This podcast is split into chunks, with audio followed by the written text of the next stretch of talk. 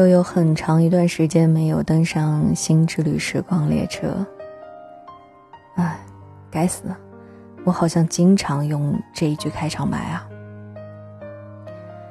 不过还好，我又来了，我还是来了。很多朋友都会问静心最近都忙些什么呢？为什么都不上来看一眼？为什么都不更新新的一站？我忙着生活呀。嗯，今天想要跟大家来分享一篇文章：孕妇挤公交遭羞辱，别瞧不起低配生活。那才是人生真相。这篇文章我去年的时候就已经收藏在那里，想着有时间上来跟你们分享，但是不知道是因为自己没有时间、空间，还是等等因为其他的各种各样的原因，总之一直拖到了今天。而今天，我觉得可能每一站的到来都是一种因缘际会吧。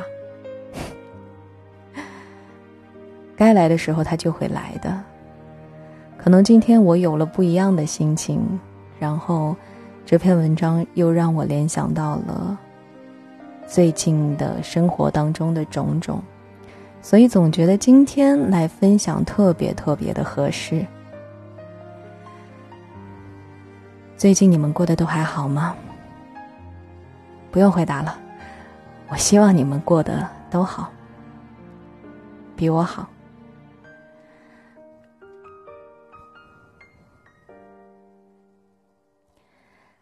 前两天在网上看到了这样一个帖子，网友说，每次看到公交车上的孕妇就很不可思议，大着肚子还要去挤公交。如果没钱买车打车，那这样的经济条件，你干嘛还要孩子？在网友看来，穷人就不配怀孕，没钱坐车的女人。就不配有孩子。这样大面积的嘲弄、贬低，简直让人气愤。真的是一点都不懂得成年人生活的不易。在所有批评声中，我特别赞同一个匿名网友的回答。他说，在怀孕之前，看见一个孕妇一个人出门，坐地铁、坐公交，都会觉得是男人不体贴。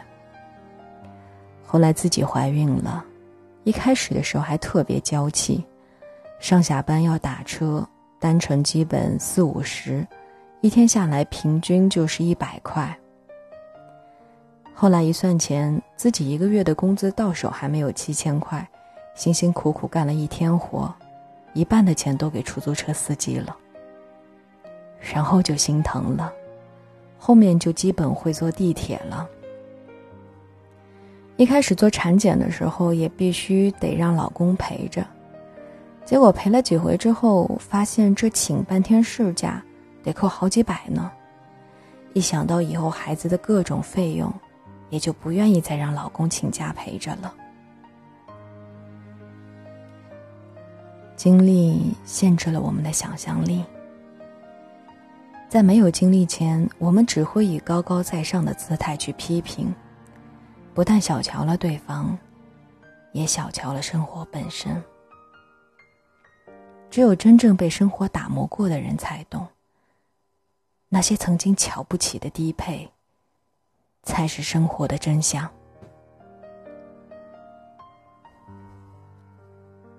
前段时间，马云在多哥和当地创业者交流的时候说，每晚都有一千七百万人在淘宝只逛不买。他也不知道这些人在干嘛，反正就是随便瞎逛。这个话题在网上迅速火了起来，网友给出了各种解释，八成是美工和运营吧，是来逛淘宝学习的，嗨，也就是被广告骗进来的。嗯，只是看看有没有比某多多便宜吧。评论中最扎心的回答只有两个字。穷啊，在这一千七百万人中，除了那些没有淘到心仪商品的人以外，我相信，还有一些人真的是因为不舍得花钱，才会进来过过眼瘾。不管有什么喜欢的东西，都只是默默的在淘宝上逛好久好久，购物车都已经塞满了，但始终没有下单。还是握在手里的钱最安心了。一想到要给孩子报辅导班，就算了，算了，不买了，攒点钱给我妈换个手机吧。这才是成年人生活的真相。没有被生活逼上绝路，也不会为了所谓的精致，就不管不顾。要知道，二零一九年全国前三季度，全国人均可收配支入、可支配收入两万两千八百八十二元，月均是两千五百四十二点四元。所谓的可支配收入，就是消费支出和储蓄的总和，也就是所有你拿到手的收入。这就意味着，很多门儿。我们该抠，还是得抠。这就是成人社会的真相，一个并没有处处充满着精致与高级的社会。正如网友所说，不是每个人生活都这么优越的，都是普通人，都要过日子。几个月以前，有一则新闻上了热搜。南昌有一个女子，一路磕磕碰碰的赶公交车，在路上摔倒在地后，又连忙爬起来继续赶。好不容易上车之后，看上去一点精气神儿都没有，还时不时的流泪哭泣。最后才知道，这个女子是生病了。为了不扣掉三百块钱的全勤奖，她宁可带病去上班，也不愿意在家好好休息。看她都病成那样了，还要去上班，网友都纷纷猜测，是不是生活有什么难处啊？结果出人意料，她的丈夫回应说，他们就是普通家庭，也并没有遇到什么困难。对。这就是普通人的样子，不是为了什么救命钱，更不是什么家里揭不开锅了，真的，就是不想三百块钱被白白扣掉罢了。二零一八年的时候，某网某招聘网站发布了二零一八年白领生活状况调研报告，在报告中发现，超过七成的白领。午餐费都不超过二十元。当时数据一公布，很多网友都大呼：“实在是跟想象中差别太大了。”原来印象中那些拿着高薪出入 CBD、穿着精致的穿着精致的白领，实际生活水准也并没有想象中那么高。午餐也不是什么石锅饭、牛扒、日式料理。也就是什么沙县啊、牛肉面、盒饭之类的快餐。其实，这才是普通人生活的真相呀。不管表面多么光鲜亮丽，背地里都要在钱上做权衡。这个月扣了三百块钱，下个月就得在其他地方省一省。选择二十块钱的快餐，一个月就能多攒一点钱。一年也有不少呢。成年人的生活，从来都没有容易两个字。从早晨眼睛睁开的那一刻，就有很多的开销要等着你去赚：房租、房贷、孩子补习班、父母的养老钱、朋友结婚的份子钱。所有的这些。都不会凭空消失，只要他们还压在肩膀，我们就不得不去做取舍，做妥协。也许你会说，怎么感觉网上到处都是月薪上万、年纪轻轻就喜提房子和车子，动不动就欧洲十日游的人呢？其实，这是我们进入了一个误区，在认知上出现了偏差。在心理学上，这一个效应叫做视网膜效应，指的就是我们在收集信息上的偏差。简单点来说吧，就是当我们注意高学历、高收入的时候，我们就会比以前更加的关注关于高学历、高收入的信息。那些关于低学历、低收入的信息就会自动过滤不看。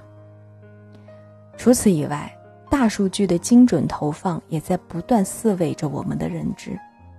当我们点开一个关于毕业三年、年薪百万的文章看的时候，就会有一大堆诸如此类的信息正在排着队等着推送给你。我们的大脑只会关注高学历、高收入的信息，我们的手机也只会推送高学历、高收入的内容。长此以往，我们就会有一种错觉：这个世界上到处都是高学历、高收入的人群。这一个个失了真的信息，给我们制造了一种虚幻的假象，误以为每个人都过得很好。然而，事实并非如此。有数据统计，有百分之八十的中国网民学历是低于大专的，其中有将近一半的人都只是初中学历而已。有超过百分之五十的中国网民月收入低于三千，其中的一大半收入。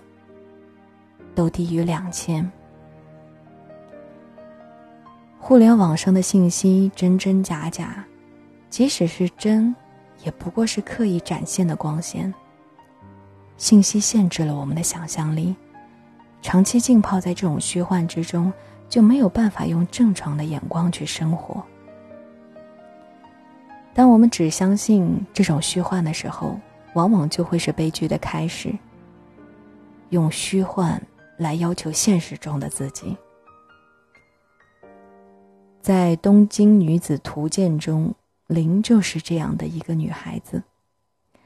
上高中的时候，林就特别向往杂志上那一个个光鲜亮丽的东京女子。她们有热爱的工作，有完美的爱情，有志同道合的朋友，住着高档公寓，穿着高档的服装。吃着米其林餐厅，常常去两天一晚的周末度假。总而言之，就是有钱、有爱，又有闲。然而，在林打拼的二十多年里，所有的这一切都没有办法同时拥有。有完美的爱情时，只能住在小市民社区中；住在高档公寓时，男友却从来没有想过要娶她。有热爱的工作时，丈夫却出轨，有了私生子。就像一个没有人的跷跷板，当你压住了这头，那头必然会起来。最讥讽的是，当林上了杂志，被人称作让人羡慕的东京女子时，她是一个已婚男人的情人。直到最后受了一生的伤害。他才明白，曾经让他向往的那些光鲜亮丽，都不是一个东京女子所拥有的，而是由无数个东京女子一点一点组合而成的。越是活在虚幻中的人，就越容易高估别人的光鲜，小瞧自己的幸福感。最后的结果就是对自己的身份越发的焦虑。生怕自己会被人看不起，生怕自己会落在大众之后。为了缓解这份焦虑与害怕，不是买了一大堆昂贵的动力来证明自我，就是把手头所拥有的幸福踩到脚下。如果只活在虚幻中，耗尽毕生力气去追求水中的月亮，那这样的人生，又该是何等的悲哀。当我们只相信这种虚幻时，往往就会是这个世界的悲剧。用虚幻来要求现实中的世界。网上有这样一个段子：一个记者去采访贫困山区的孩子，问孩子们平时都吃什么。孩子们说吃菜、米、馒头。记者又问：为什么不吃肉呢？不喜欢吗？孩子们愣了一下，说：“因为肉太贵了。”记者又说：“你们竟然都知道肉贵，我都不知道。”虽然这是一个段子，但是这世上从来都不缺何不食肉糜的故事。因为看不到普通人的真实，就会有用一种狭隘的看法。去看待世界。每年高考的时候，毛坦厂中学都会成为被全网吐槽的对象，说它泯灭人性，说它是高考加工厂。去年高考期间，就有一个微博有九百万粉丝的大 V 说，是对孩子的无情摧残，应该坚决取缔类似于毛坦厂这样的学校，不能再扼杀创新了。然而，在《新京报》的访谈中，白岩松却说：“我无论如何都做不出任何嘲讽的事情，因为在毛坦厂中学，有相当大比例是打工家庭的孩子。这些父母不富裕，没有受过什么教育，就只能靠出卖体力来赚钱。他们唯一的愿望，就是希望孩子不会吃他们吃过的苦，受他们受过的罪。”对于他们而言，唯一能够给孩子所改命的机会，就是送去那个中学。这里不讨论他们的言论谁对谁错，就白岩松温情的态度，就很让人感动了。一直以来，我们从来不缺乏批判者，而是这种温情的态度。这种温情的态度，并不是一种怜悯。而是看过世界千万面的后之后的理解。如果我们都只是沉浸在虚幻的世界中，那么这种理解又该从何而来呢？前些年做记者的时候有点懒，只要能电话采访的，坚决不去做实地采访。带我的老师就不行，只要逮住机会，就会遣我出差去采访。有过出门宝马、全程星级酒店、顿顿高级料理的经历，也有过坐摩托上，坐摩托走土路，一路街边摊，一路吃灰吃土的经历。他说：“只有真正看到过不同阶层的人，才能够比别人看得真切一些。”是啊，我们多少人都看得不够真切。也正因为看得不够真切，就活在一个自己编织的虚幻之中。因为这虚幻，多少人过着焦虑不安的生活，生怕被人看不起。因为这虚幻，多少人带着偏见去伤害别人，还自以为是，洋洋自得。终其一生，我们所追求的。不过就是破除一个个虚幻，看到最真实的世界。也只有在这个真实的世界里，我们才能够根据这种真实，去定位自己的人生，也才能够在这种真实之中，找到那点苦中有甜的乐趣。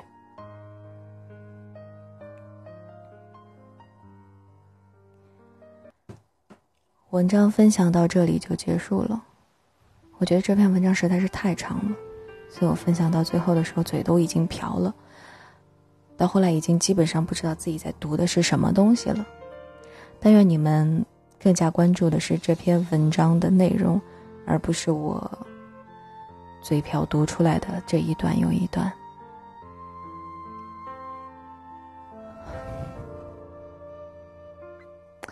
曾经有一段时间，我也被这样的虚幻蒙蔽过双眼，也去想着像别的小女孩一样，去追求那样精致的生活。但是很好，我清醒的非常快，很快的就找到了自己的定位，找到了自己的生活。我觉得你该是什么样子，那就是什么样子，不需要去伪装，或者说去追求那些本来就不属于你的东西。当然，你有着想要变得更好、变得更精致的这样一个目标是很好的，那你朝着这样的一个目标去努力嘛。但是也没有必要过分去强求，去伪装成那个其实你并不是很喜欢的人，进入到那个其实你并不是很擅长的。世界里。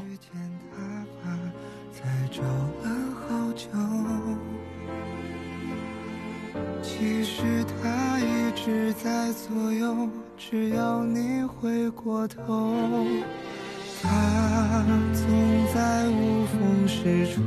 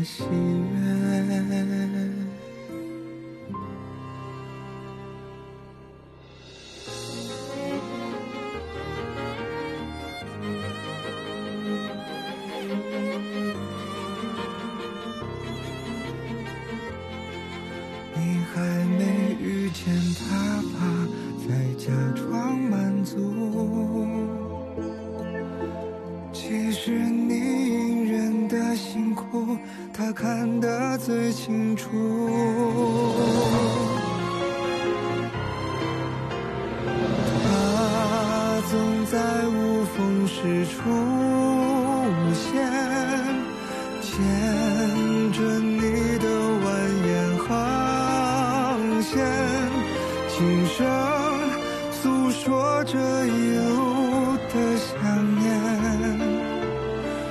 燕子柔